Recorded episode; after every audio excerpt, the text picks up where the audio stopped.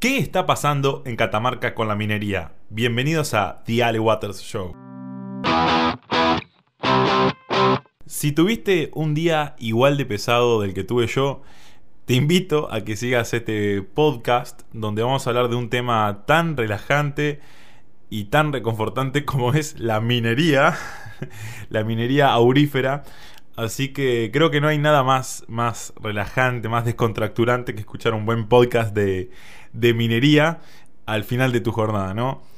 Eh, en esta, esta vez voy a traer un tema bastante controversial, ¿no? Va, la minería siempre en realidad es controversial, no ante los ojos de las personas que, que saben de ciencia, los geólogos, los ingenieros, ante esa gente no es controversial.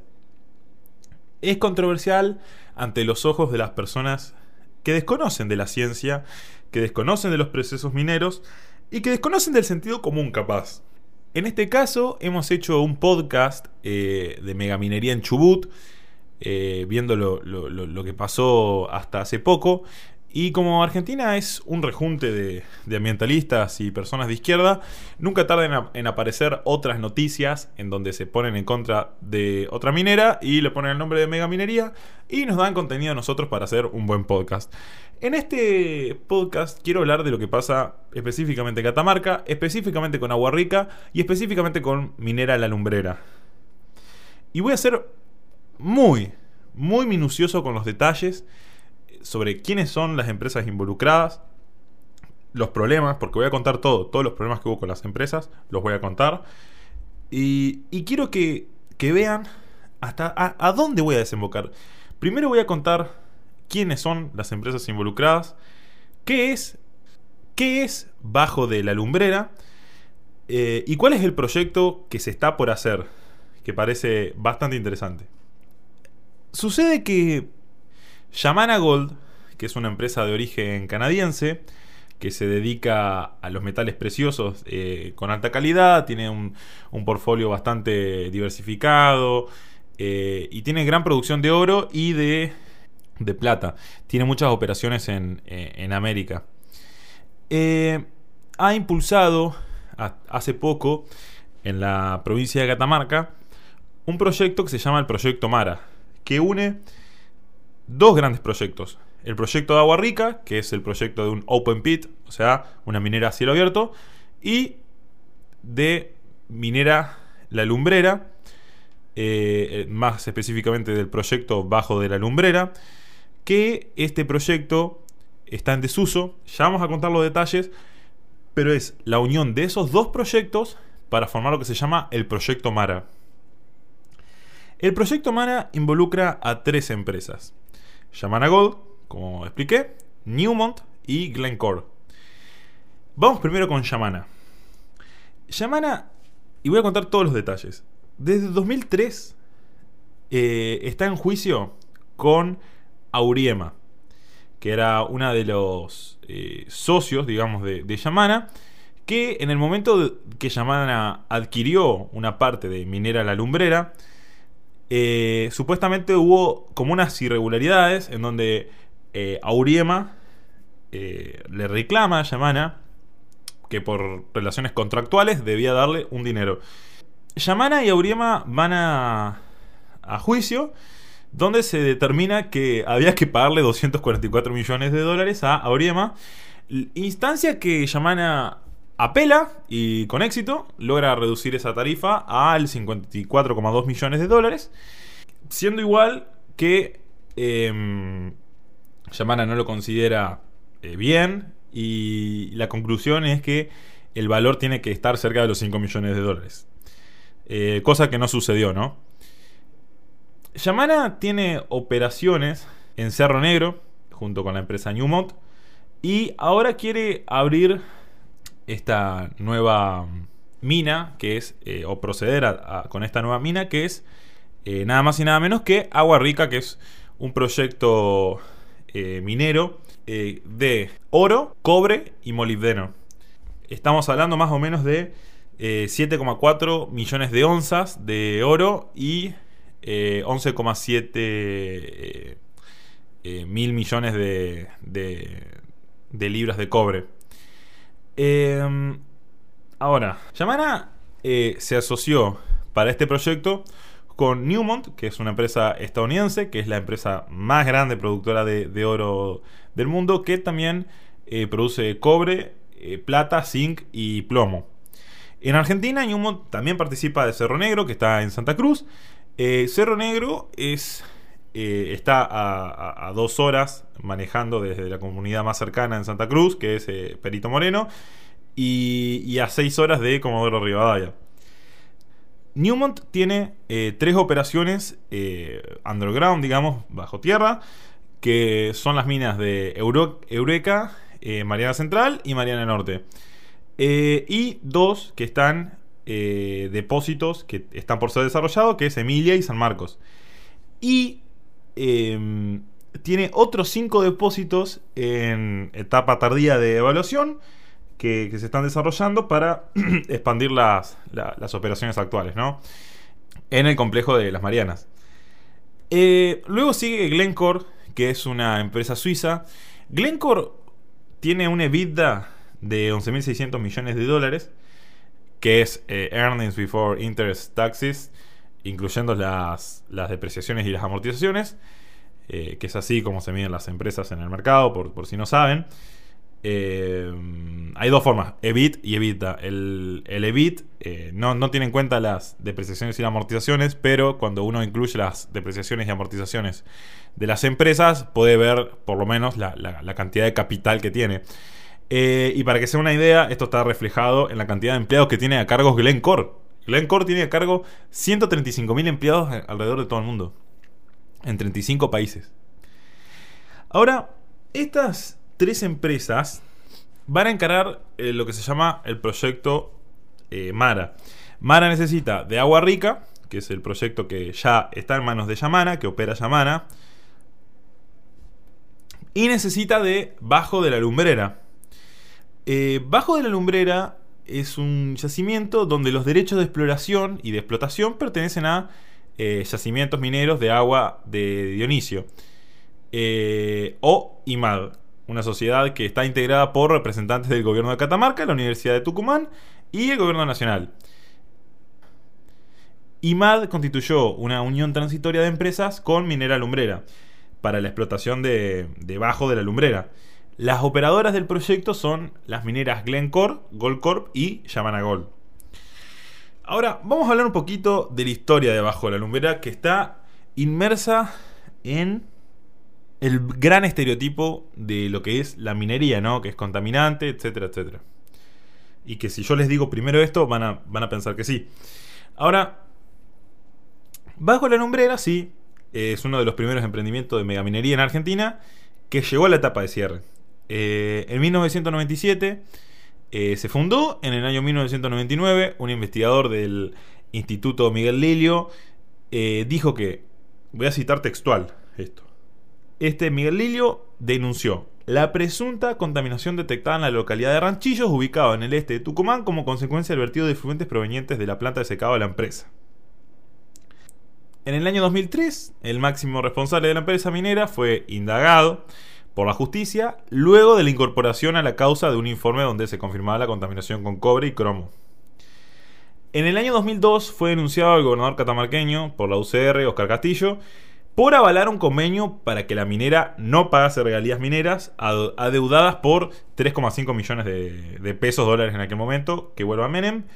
En el año 2004, un grupo de pobladores de la cuenca del río Bisavis, eh, de la cuenca del río Bisbis, a 2 kilómetros de la mina, demandaron a, Minera La Lumbrera por contaminación, por haber derramado desechos tóxicos, ¿no?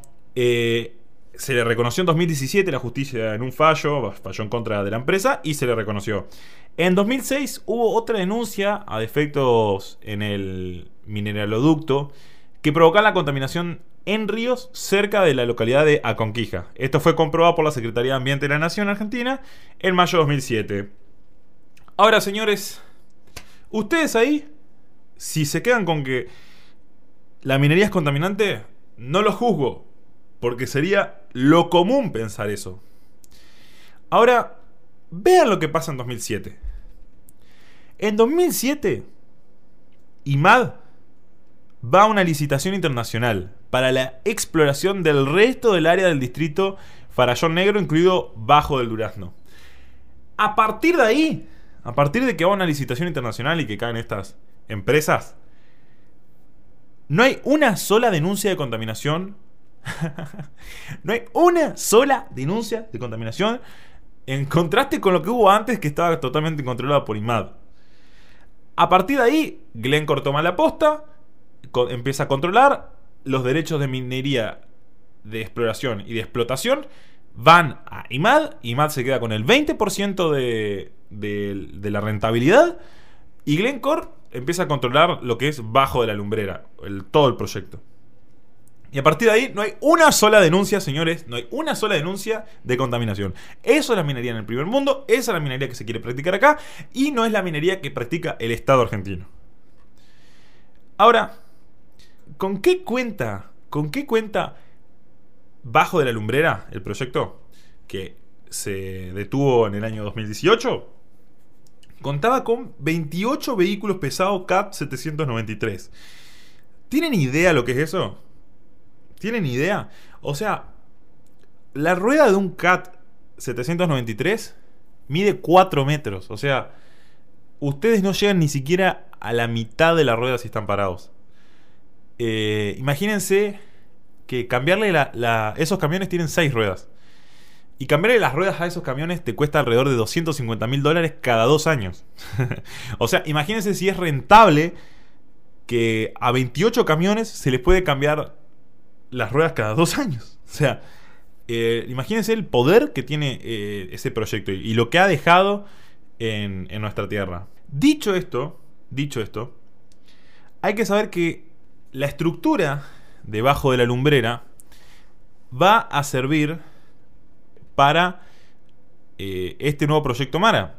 No es que se va a explotar lo que está abajo de la tierra, debajo de la lumbrera, porque ya no es rentable, ya no se puede. Eh, ya no hay mineral que sacar. Ya no es rentable. Pero sí, la estructura sigue estando. Y Yamara en un, en un comunicado en 2018 anunció la integración de la infraestructura de, eh, de este proyecto al proyecto Mara. Y la verdad es que esta integración eh, crea potenciación, digamos, porque combina la infraestructura existente que se utilizaba eh, anteriormente para procesar el mineral de la mina lumbrera, eh, incluidas las instalaciones de procesamiento, una instalación de almacenamiento de relaves, tuberías, instalaciones logísticas, edificios auxiliares, infraestructura, etc. Lo que se imaginen que tenga una mina lo tenía. Eh, y estamos hablando de uno de los proyectos mineros más grandes en la historia de nuestro país. O sea, Bajo la Lumbrera es uno de los proyectos más grandes de la historia de nuestro país. Y bueno, obviamente se van a hacer modificaciones porque no van a explotar los mismos minerales, pero ya la, mayor, parte del capital ya está. Y la agua rica queda a 36 kilómetros y se va a transportar por eh, una cinta transportadora, digamos, eh, de superficie. Ahora, ¿qué, qué, resultado nos da esta, esta, esta combinación? El resultado es un proyecto sin riesgo, porque no hay que arriesgar capital, el capital ya está, con una huella ambiental mucho más chica, mucho más chica, porque no tenemos que ni fabricar nada, ya está todo. O sea, obviamente eh, no es lo mismo eh, fabricar toda la estructura, forjar, hacer eh, tubo, hacer a pedidos un, cintas transportadoras gigantes, hacer tubos con costura, sin costura, eh, que eso te lo hace Eternium en la planta de campana. Eh, no es necesario, no es necesario fundir ni una gota de. ni un, ni un pellet de, de, de mineral de hierro para producir nada, porque ya está todo hecho. Y se está creando, y escuchen esto, uno de los proyectos de menor intensidad de capital en el mundo medido por libra de cobre producido. O sea, la eficiencia y la limpieza que tiene este proyecto no lo tiene otro proyecto en la tierra que vivimos. No hay, no hay en Argentina un proyecto que se le acerque a lo eficiente y a lo rentable. Eh, la verdad que ha bajado muchísimo el riesgo con esta idea que fue brillante. No sé, no sé quién es el que se le ocurrió, se le prendió la lamparita y decir, bueno, vamos a usar las instalaciones de debajo de la lumbrera. No sé, pero a ese chabón hay que hacerle un monumento. Eh, me saltó cierta persona de izquierda a decirme que Andagalá está entre medio de esas dos mineras y que es ultra pobre. ¿Y, qué culpa tiene que estén, o sea, que sea pobre Andagalá porque estén las dos mineras cerca? O sea, en todo caso, sería mucho más pobre si no estuvieran, porque toda la infraestructura que necesitan, todo el conocimiento, toda la mano de obra que necesitan, eh, Andagalá puede usarla como fuente de trabajo. O sea, si no estuviera en eso, Andagalá no tendría ni luz, literalmente. Y otra cosa que me decían era que van a utilizar agua del deshielo. A ver, los proyectos mineros utilizan agua. O sea, no importa si es agua de deshielo o si es agua de lluvia o, qué. O sea, no, no, no, lo, hace más eh, moral el uso de agua porque sea de deshielo, no. Así que bueno, Yamana hace este joint venture, o sea, se une con otras dos empresas, donde Yamana va a tener el 56,25%, Glencore International va a tener el 25% y Newmont un 18,75%. Yamana va a ser el que controle el joint venture porque tiene la parte mayoritaria y eh, va a continuar liderando el compromiso con, las partes interesadas, locales, provinciales y nacionales, según dijo en su, en su estudio.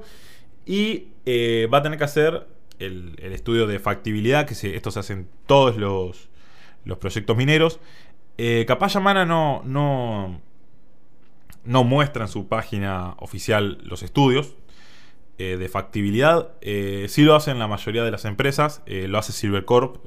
está, por ejemplo, el, proyecto en Chubut está, se puede ver en su completitud. Está el estudio de impacto ambiental, se puede ver en, la página de Silvercorp. no así el de Yamana, que me parece algo raro. Es más, días pasados la, la página de Yamana estaba caída, capaz porque entraban a buscar el contacto para putearlos.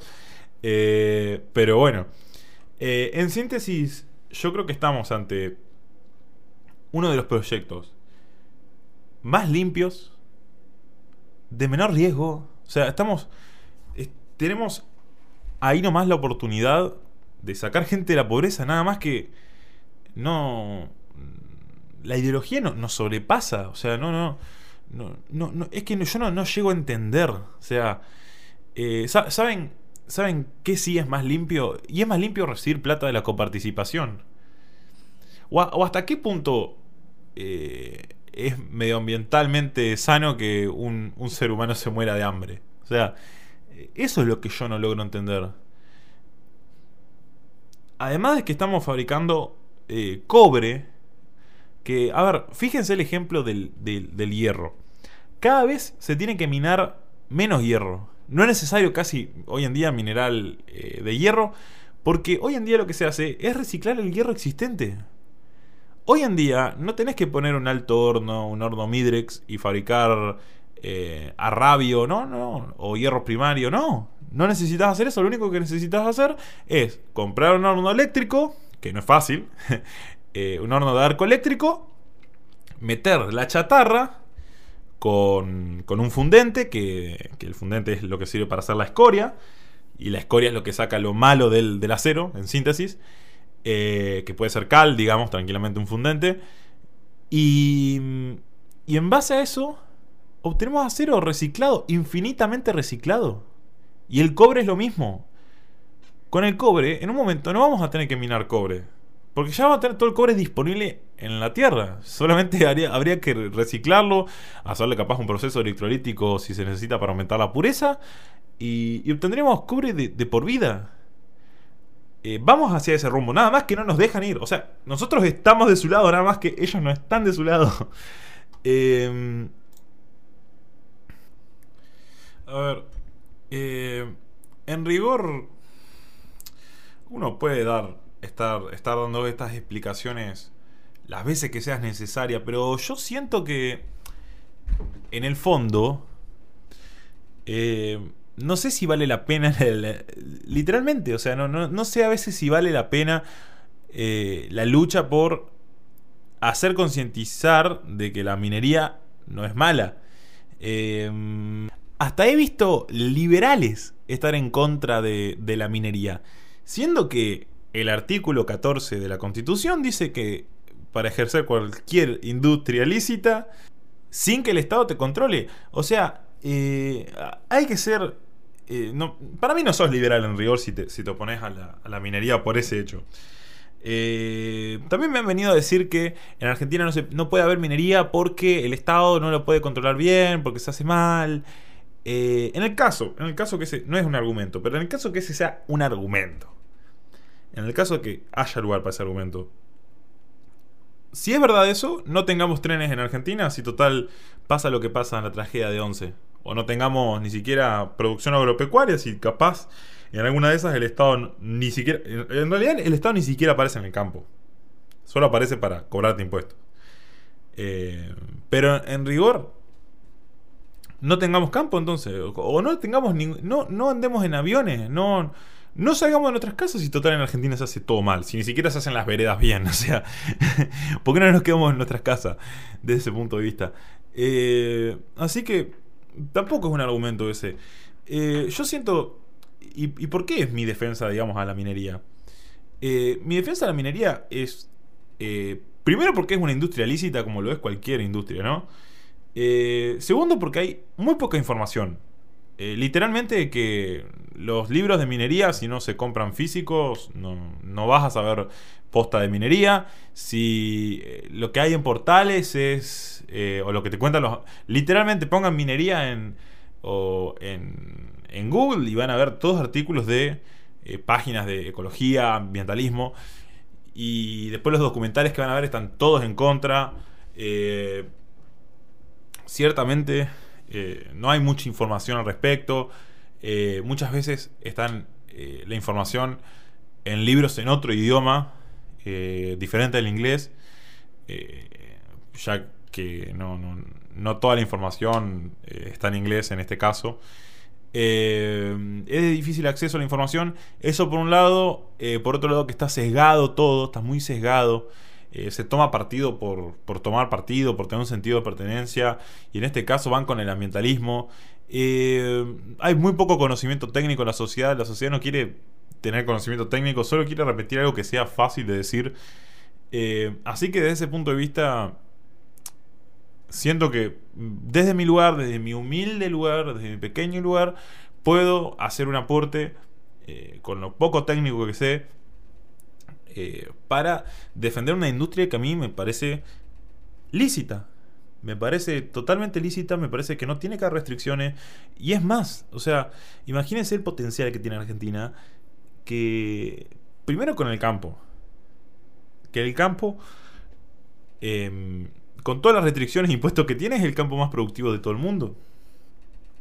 Y la minería, con el código minero nefasto que tenemos, anda igual. O sea, eh, es más, si no, a ver, si solamente dejamos el código minero y no, no ponemos otras restricciones, habría muchas más mineras en Argentina, les aclaro.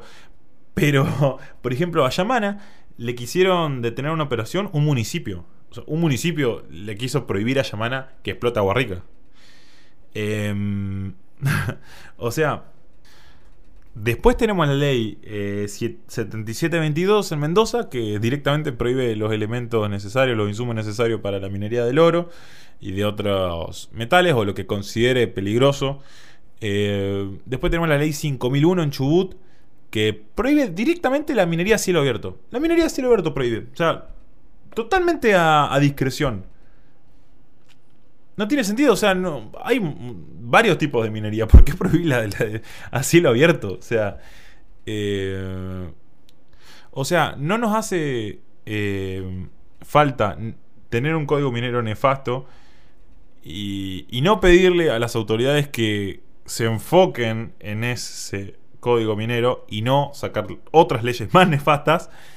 Eh, que tenemos que seguir prohibiendo por otros medios eh, una industria lícita como es la minería.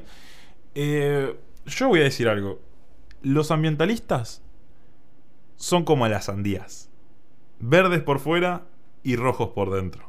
Y esto ha sido otro episodio de The Ale Waters Show. Mi nombre es Ale Waters.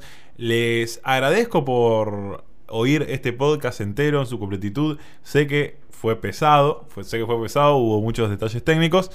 Eh, los invito a que sigan al Club los Viernes en todas sus redes. Eh, estamos creando nuevos contenidos, estamos creando notas, estamos creando entrevistas, más podcast. Eh, hasta hace poco salió un nuevo podcast de Cristian Moreno, los invito a que lo escuchen. Eh, nos vemos la próxima semana en otro episodio de The Ale Waters Show. Seguí a Club de los Viernes en todas sus redes.